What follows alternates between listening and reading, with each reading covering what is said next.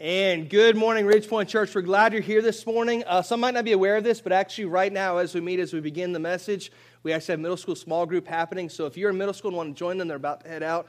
But just to let everybody know, kind of what we do here, and we're going to talk about this a little bit later, is we do RPC groups, and we do high school group during the week, but middle school group, they happen right now during this service. So if you're in middle school and want to join them, you're welcome to do that. We're glad you're here this morning. We have a lot of exciting stuff to talk about. But when I was growing up, especially when I was younger, like in kindergarten and first grade, there got to be a point where you enjoyed going out, your kind of free time out in the playground, and you're kind of hanging out with your friends, and especially the girls start doing like the jumping rope and some different things, and they would start having these cute little sayings that they would do, and then they'd kind of build upon that.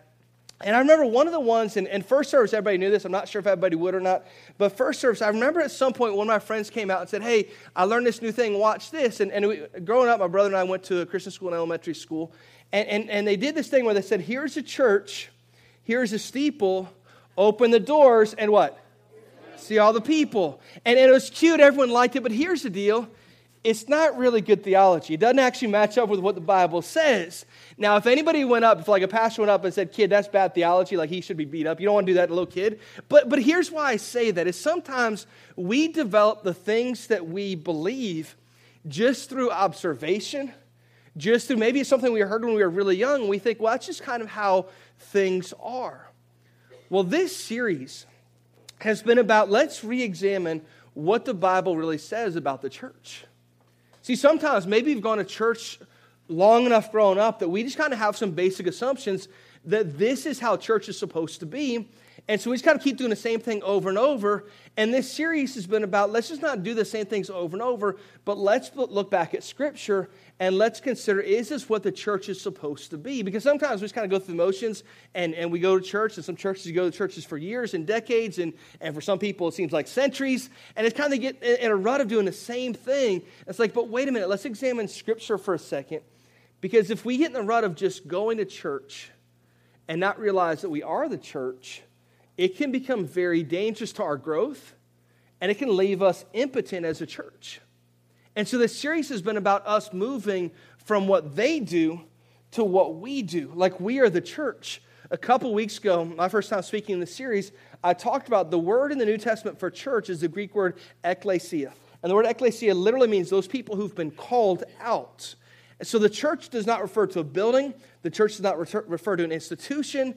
It refers to the people. In fact, the word ekklesia appears over 100 times in the New Testament in different derivations, but it appears over 100 times in the New Testament. Not one time does the word ekklesia refer to a building.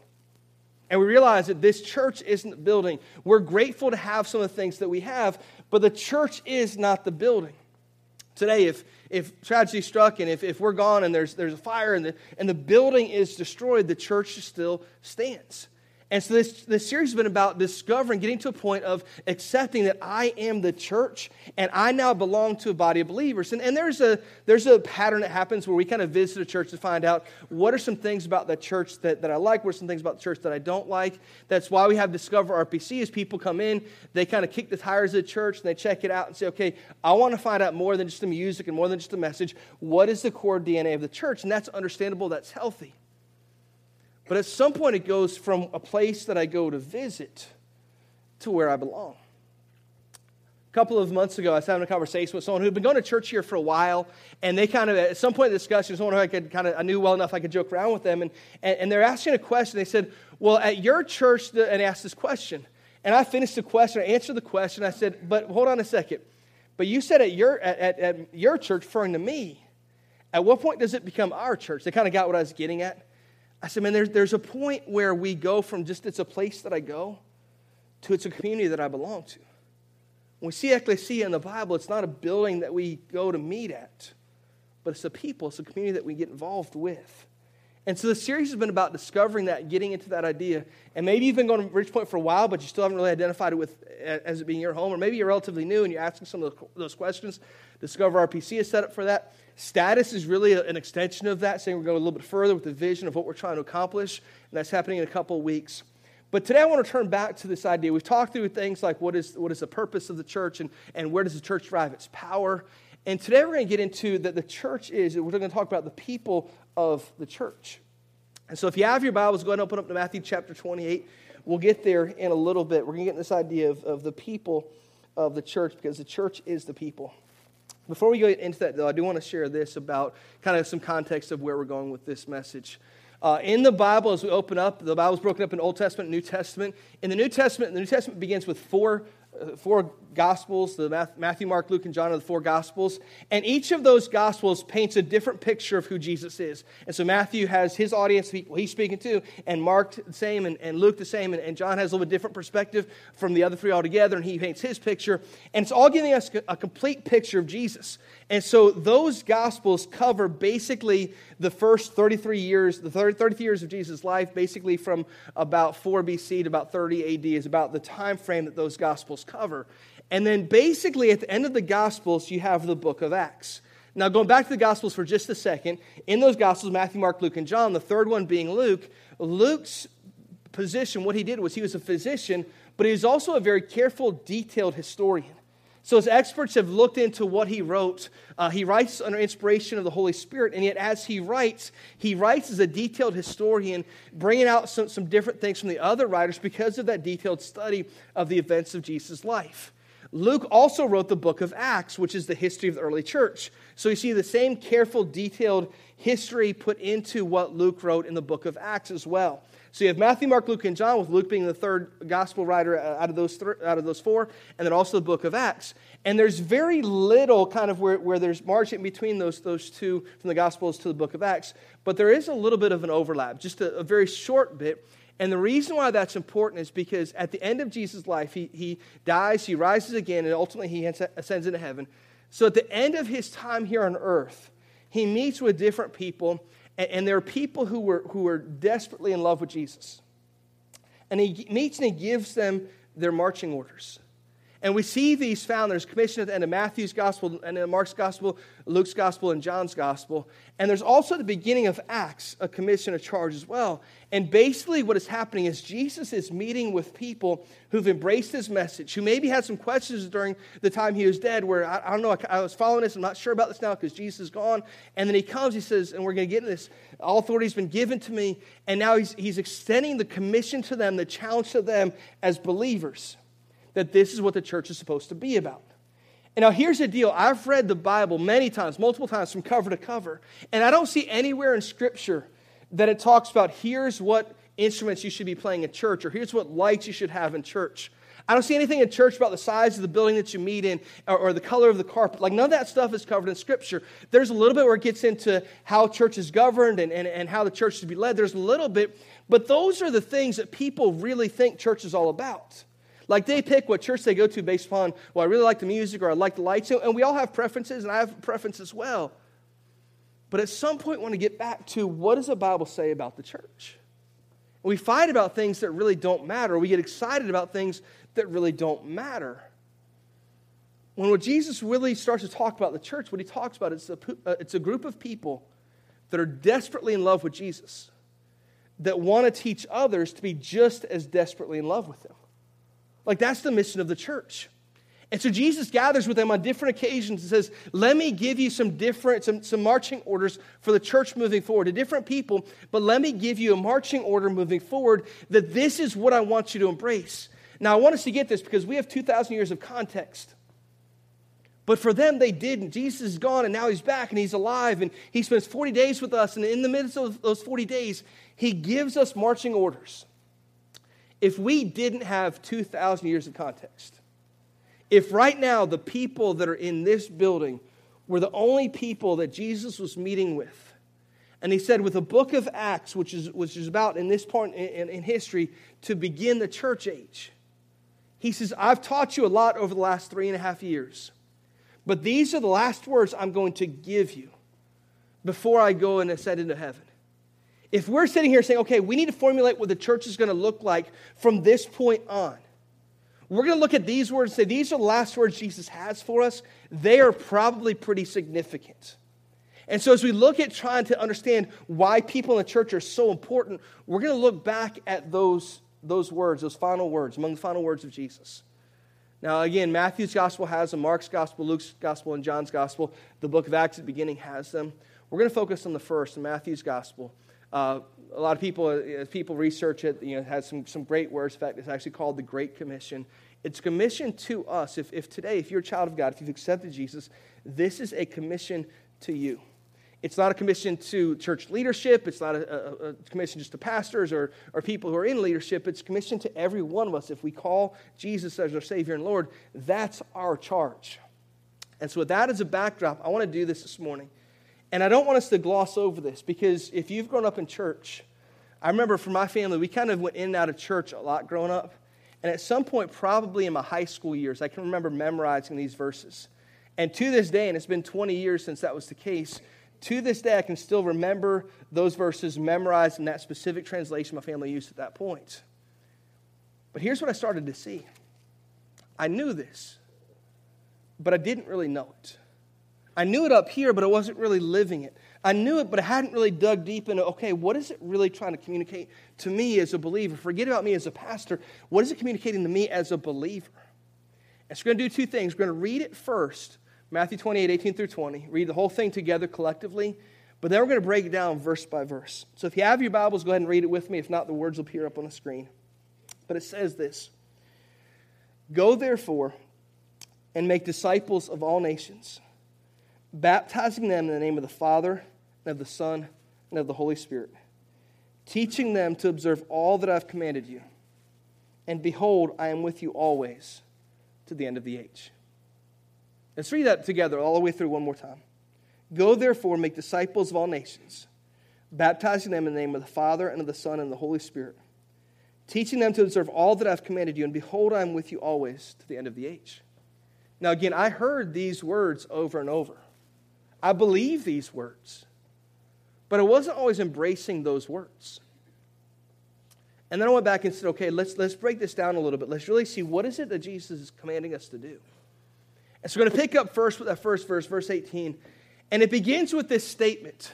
In Matthew 28, 18, it says, Jesus came and said to them, "All authority in heaven and on earth has been given to me." Jesus begins with these followers who were desperately in love with him, who wanted to teach others to be desperately in love with him, but realized their world had just been shaken. They weren't sure, because we were following you. You were this great rabbi, and you took care to invest in our life, and you loved us when no one else was giving us a chance, and you did all these great things, and there was miracles, and you taught with power and authority, but then they crucified you. And if they're honest, for a lot of those early believers, those 3 days Jesus was gone, there was a lot of soul searching, a lot of questions. And so after that, Jesus comes and he says, "Listen, I want to let you know, because there might have been some questions. All authority in heaven and earth has been given to me. I want to let you know the one that you've believed in, there's a reason for that."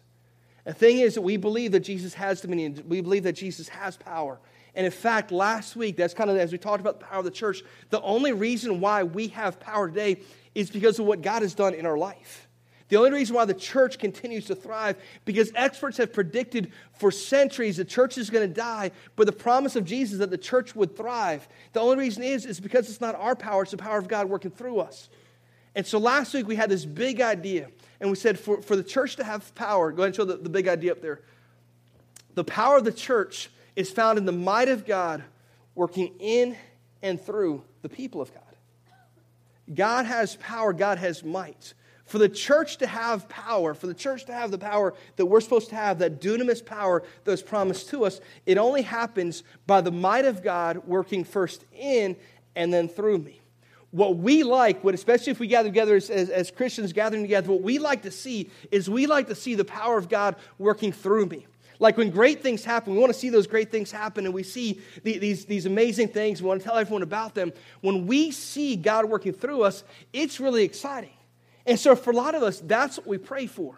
We pray saying, "God, I want to see this great thing happen in my life. I want to see this financial blessing in my life. I want to see health being restored. I want to see this and that. I want to see God working through me." But we don't realize for God to work through us, often God has to first work in us.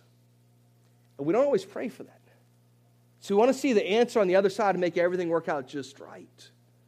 But it might mean right now that God says, before that blessing you're looking for happens, I need to work inside of you. I need to change you.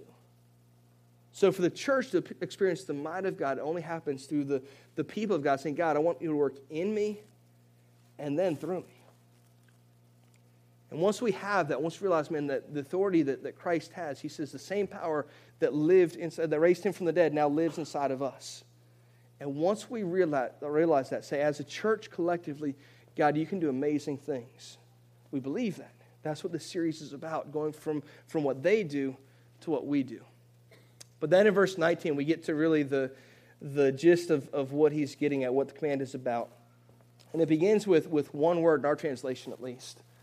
It says, "Go, therefore, and make disciples of all nations." But the word "go," it sounds a whole lot like a command. If I read that, if I were speaking to my children, I said, "Hey, go to the store and pick up a loaf of bread." That's a command. It's saying there's an imperative involved.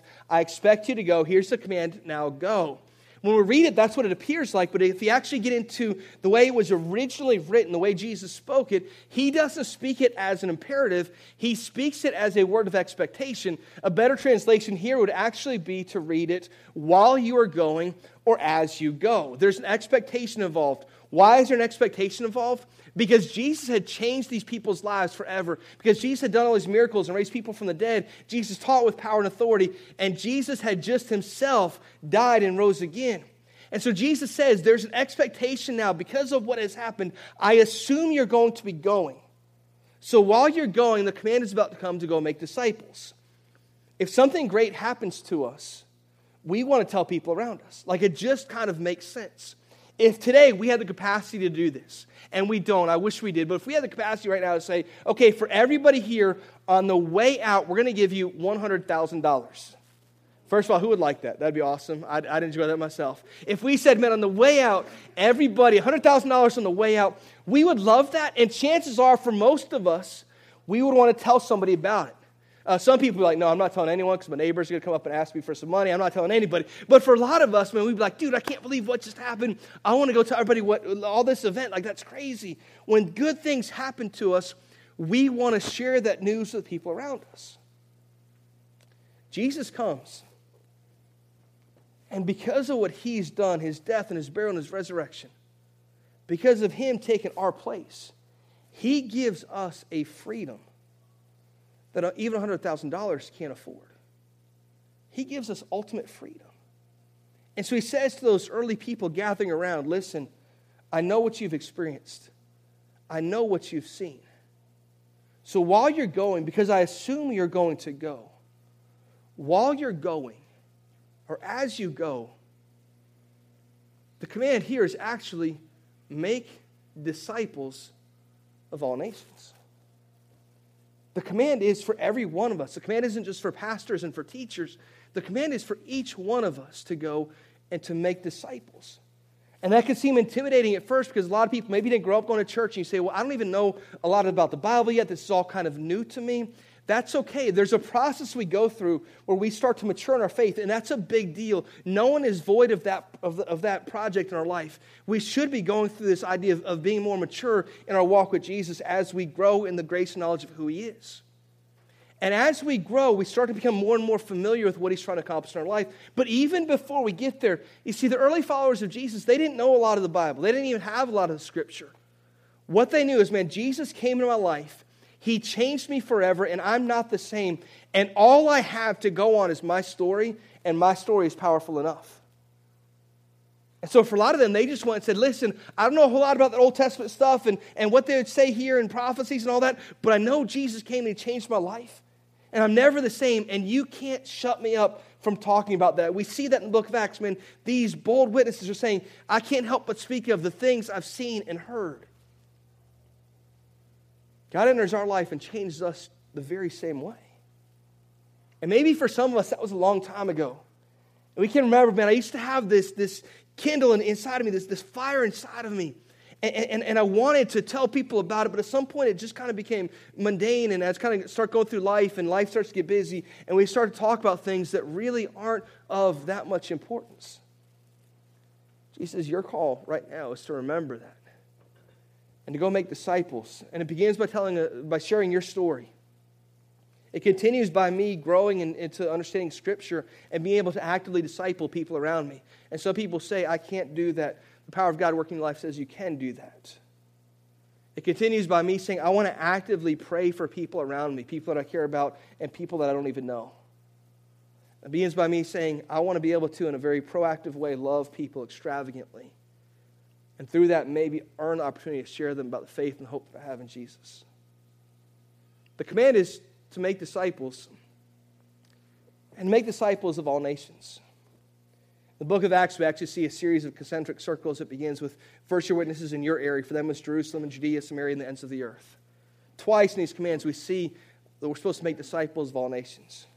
We try to do that as best we can at Bridgepoint Church and say we want to do some things locally here, let people know who Jesus is, but also be able to do things globally.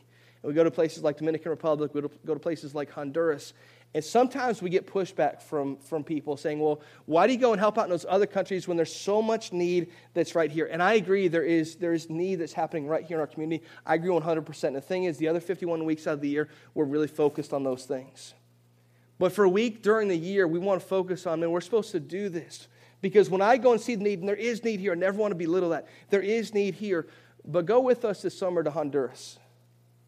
Go up on the trash mountain in Honduras, because in Honduras you're actually allowed to go up on the trash dump and hand food out to people.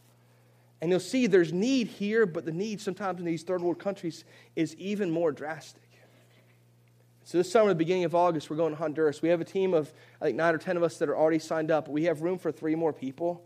We would love for you to join us on that trip. If you have any questions about that, if you want to join us on that trip, please see me. We're kind of finalizing those details right now. See me after the service this morning so we can make those plans. Go make disciples of all nations. The reason why we do that first is because there's need out there that is even bigger than what we see here. But the second thing is because we're commanded to do it. If someone comes and gives pushback and says there's need here and you need help out here, I agree. We try to do that as best we can in a variety of ways. But the command of Jesus is not just to make disciples here, but to make disciples of all nations. And the question becomes, okay, now how do I do that? Because the command here is not to go. The command is to make disciples. That's our calling. And once I start to do that, I say, okay, I want to do that, but what does that look like? And Jesus, in the following words, in the end of verse 19, the beginning of verse 20, he has these phrases he uses. He actually uses a participle to go back to, refer back to how we make disciples. He uses 2 different words. The first word we see here is, we make disciples of all nations by first baptizing them in the name of the Father and the Son and the Holy Spirit. What does baptism entail? Baptism is simply an outer sign of an inward change that happens inside of us. So when we start to share our story about what Jesus has done in our life, how much he has changed us, we say, listen, I don't know a whole lot about this, but I know Jesus changed me. And when he changed me, I went from being dead to being alive. It wasn't I went from being a good person, from being a bad person to being a good person, but I went literally from being spiritually dead to now being spiritually alive. And so baptism is simply the picture, an outward picture of an inner change. And so we start to share our faith. We start to share our story. People say, I want to have that same thing inside of me. We say, that's great. Here's what you can do to really embrace Jesus as your Savior. And once you do that, one of the first steps of obedience, not necessary for salvation, but one of the first steps of obedience is to follow him in what we call believer's baptism. And so we have a screen right here behind the screen. We can lift that screen up, and there's a baptistry back there. We want to see people take that next step and say, man, I've embraced Jesus, and now I want to publicly profess to people around me about the faith that I have. I would love nothing more this year than for a church to say, we want to wear the motor out on that screen.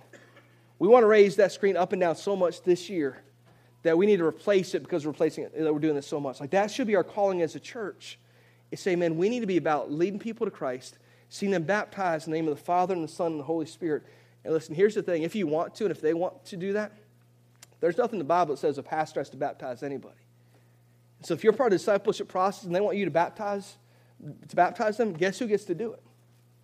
You. That's our challenge. Go and make disciples by first baptizing them in the name of the Father and the Son and the Holy Spirit. Now, if that freaked you out and you said, there's no way I'd do that, that's okay. We can take care of it as well. Some people are like, there's no way in the world. But baptism is the outward sign of what's happened inside of us. So the first thing pointing back to make disciples is that we go baptizing them in the name of the Father, and Son, and the Holy Spirit. And the second thing is this, verse 20. It says, teaching them to observe all that I've commanded you. And behold, I am with you always to the end of the age. I love that promise at the end of that to those who, he's about to leave physically. He's saying, I'm going to be with you spiritually. But he says the second part of this command, the second part of the participle tying back to the command, is teaching them to observe all that I've commanded you. as we start to mature in our faith, our responsibility as leaders should be to disciple those around us. But how we multiply in disciples is by those disciples producing disciples. By those people who, and it takes a maturing process in our own life. I agree. But here's the thing about when we mature. There's never an excuse not to mature. God's call is for us, is once we embrace Christ, to grow in the grace and knowledge of who He is. And that's something we should be doing on a regular, active basis. If I think it's as simple as I can show up to church on a Sunday morning and I can be fed enough on Sunday morning for the rest of the week, I am deceiving myself. We have a 9, almost 10-month-old son, amazing kid, cute kid. And I love right now the stage that he's in because he's still in the process of like giving him more and more food. And I love feeding him. And here's the thing, when I feed him, and he's still young, and you try to stick the spoon in, and he's knocking it away, and there's food flying all over the place. A lot of what I try to feed him doesn't always get where it's supposed to go. And I feed him, and he hits it, or he spits it out, and it's on his shirt, and it's on my shirt, and it's on the wall, and it's across the street at my neighbor's house. I don't even know how that happened. But the same thing happens when we try to teach people around us who are really new to all of this. A lot of what we teach doesn't sink in right away. A lot of it doesn't get where it's supposed to go right away. But the older they get, the more it starts to work. The more mature they get, the more the feeding process starts to work. And as much as I love feeding my son right now, I long for the day he starts feeding himself. Like, I can't wait for that to happen. Our maturity as believers is that at some point we need someone to feed us, like we need that. But in that process, it gets to the point where I don't need someone to feed me. I can start to feed myself. And if I think I can get by on what happens on Sunday morning, it's going to sustain me for the week, it doesn't work. And that's how I lose my passion, my purpose, my focus as a believer. It takes me throughout the week, and I'm saying I want to continue to be fed, because if I only ate on Sunday morning, I'd be really hungry by like Sunday afternoon. I'm just saying. But if I continue to feed myself, if I continue to grow, maturity starts to happen. It doesn't happen overnight, but it starts to happen. Maturity is a big deal. As he's saying this, this is what it should be about as we teach. We realize there are different people at different walks in their journey with Jesus right now. And so as we teach, we have to be aware of that. That's why we teach in a certain way on church on Sunday morning. We also encourage people and challenge people, get involved in groups, because there's even a better capacity to grow and get involved in groups. People can learn in rows, but learn a whole lot better when they're sitting in circles facing each other, talking about some of these principles and some of these ideas. And so we have this process of saying we want to be about maturing as believers. We want to be about growing as believers. For the person who right now doesn't believe, there's a maturing process involved in their life. And for the person who is a believer, see, a couple of months ago, back last year, probably halfway through the year, we did a series in church. I don't want to bring this series all back up, but just to talk about the important role people play in our church. We said we had this series called The Table. How many were here when we talked about The Table? Quite a few. So we had this table set up. We said there are 3 different areas and 3 different groups of people that we often see coming to church. And one part of the one group of people is people who are seekers. They're here. They say, I have questions, but I'm not sure about all this Jesus stuff and this God stuff and the Bible. I'm not sure about all of that, but I'm here to seek and investigate. That's fine. We're glad that you're here. You're part of the mission, and we value you as a church. For those who say, I've embraced Jesus and I'm in the process of growing, really significant for you as well. We're glad you're here. You also are part of the mission of the church, because our goal is to lead people, that's all people, in a growing relationship with Jesus. And there are some, probably not as many, but there are some who say, I'm pretty mature in my walk with Jesus right now. I've been doing this for a while. There's maturity that are brought in my life. And here's the thing about people who are mature, is that maturity also, even if we arrive at a spot of being fairly mature in our walk with Jesus, if we don't continue feeding ourselves, and if we don't continue to allow others to pour into us and feed us, at some point maturity can be lost, and that's a dangerous thing. I can think about people that I looked up to, and that I still look up to how they used to be, and I meant, man, they were so much further engaged with Jesus and so much deeper in their walk with Him than I thought I could be. And I saw them, I said, man, they're incredibly mature, and now I look at them and something happened. It seems like they're just kind of walking away, and they're not where they used to be. And that's because for maturity to happen, we have to realize in humility that my maturity is not because of anything I've done. So I have to continue to allow myself to be fed and be poured into, and I have to continue to study on my own and grow and change. I need all these sources speaking into my life. So this year, beginning of the year, we met together as a staff. And I said, one of the areas I want to be challenged in as a staff this year is in the way we pray in our prayer life. And so together as a staff, we're going through this book right now, and it's a pretty thick, pretty intimidating book. But Tim Keller's a pastor up in New York, a great writer. But he wrote this book on prayer and kind of his own journey through discovering really the power of prayer in his life. And I think that's something we need to focus on as a staff and as a church this year. And so I just want to put it out there. If you want to join with us, we're only reading 2 chapters a week. It's not a whole lot. But just the first couple of chapters have really been encouragement to us. But just as a way of saying, we also, every one of us, have to continue to grow in the grace and knowledge of who Jesus is. And when we do that, that gives us the capacity to begin to teach, baptizing them in the name of the Father and Son and the Holy Spirit, teaching them to observe all things that Jesus commanded. For the early disciples, they had seen Jesus. They saw the miracles. They saw all the stuff happened.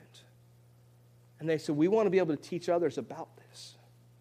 Today, the stuff that we've seen. See, when we look at the early church and see the miracles that happened, look at the book of Acts. Yes, there's still like physical miracle stuff going on, but even greater was the spiritual miracles of thousands of people coming to saving knowledge of who Jesus is. Thousands of people at a time saying, I want to embrace that message. As we leave the doors of this church this morning, there's a generation of people that is looking for hope, the hope that we possess. And the greatest miracle we see is when those people who have no knowledge right now who Jesus is come to embrace the hope that's found in him. And that calling is not left up to the pastors and leaders of the church. That calling is on every one of us. Any one of us who has a story that says, man, Jesus delivered me from where I used to be to where I am today, that's our story and that's our challenge. See, when Jesus talks about the church, he doesn't talk about all this other stuff that comes and goes. He talks about the people. This week when I was doing some studying, I came upon, there's a guy who talked about the whole thing about here's a church, here's this steeple, open door, and see all the people. And he said, I got a better one than that. He said, here's a building. The building has a steeple. Open the door. The church is the people. We right here, we are the church. This challenge is to us. Make disciples. How do I make disciples? Baptize them in the name of the Father, Son, and Holy Spirit, and teach them about all the things Jesus did. And his promise is that as we do that, he's going to be with us. Let's pray.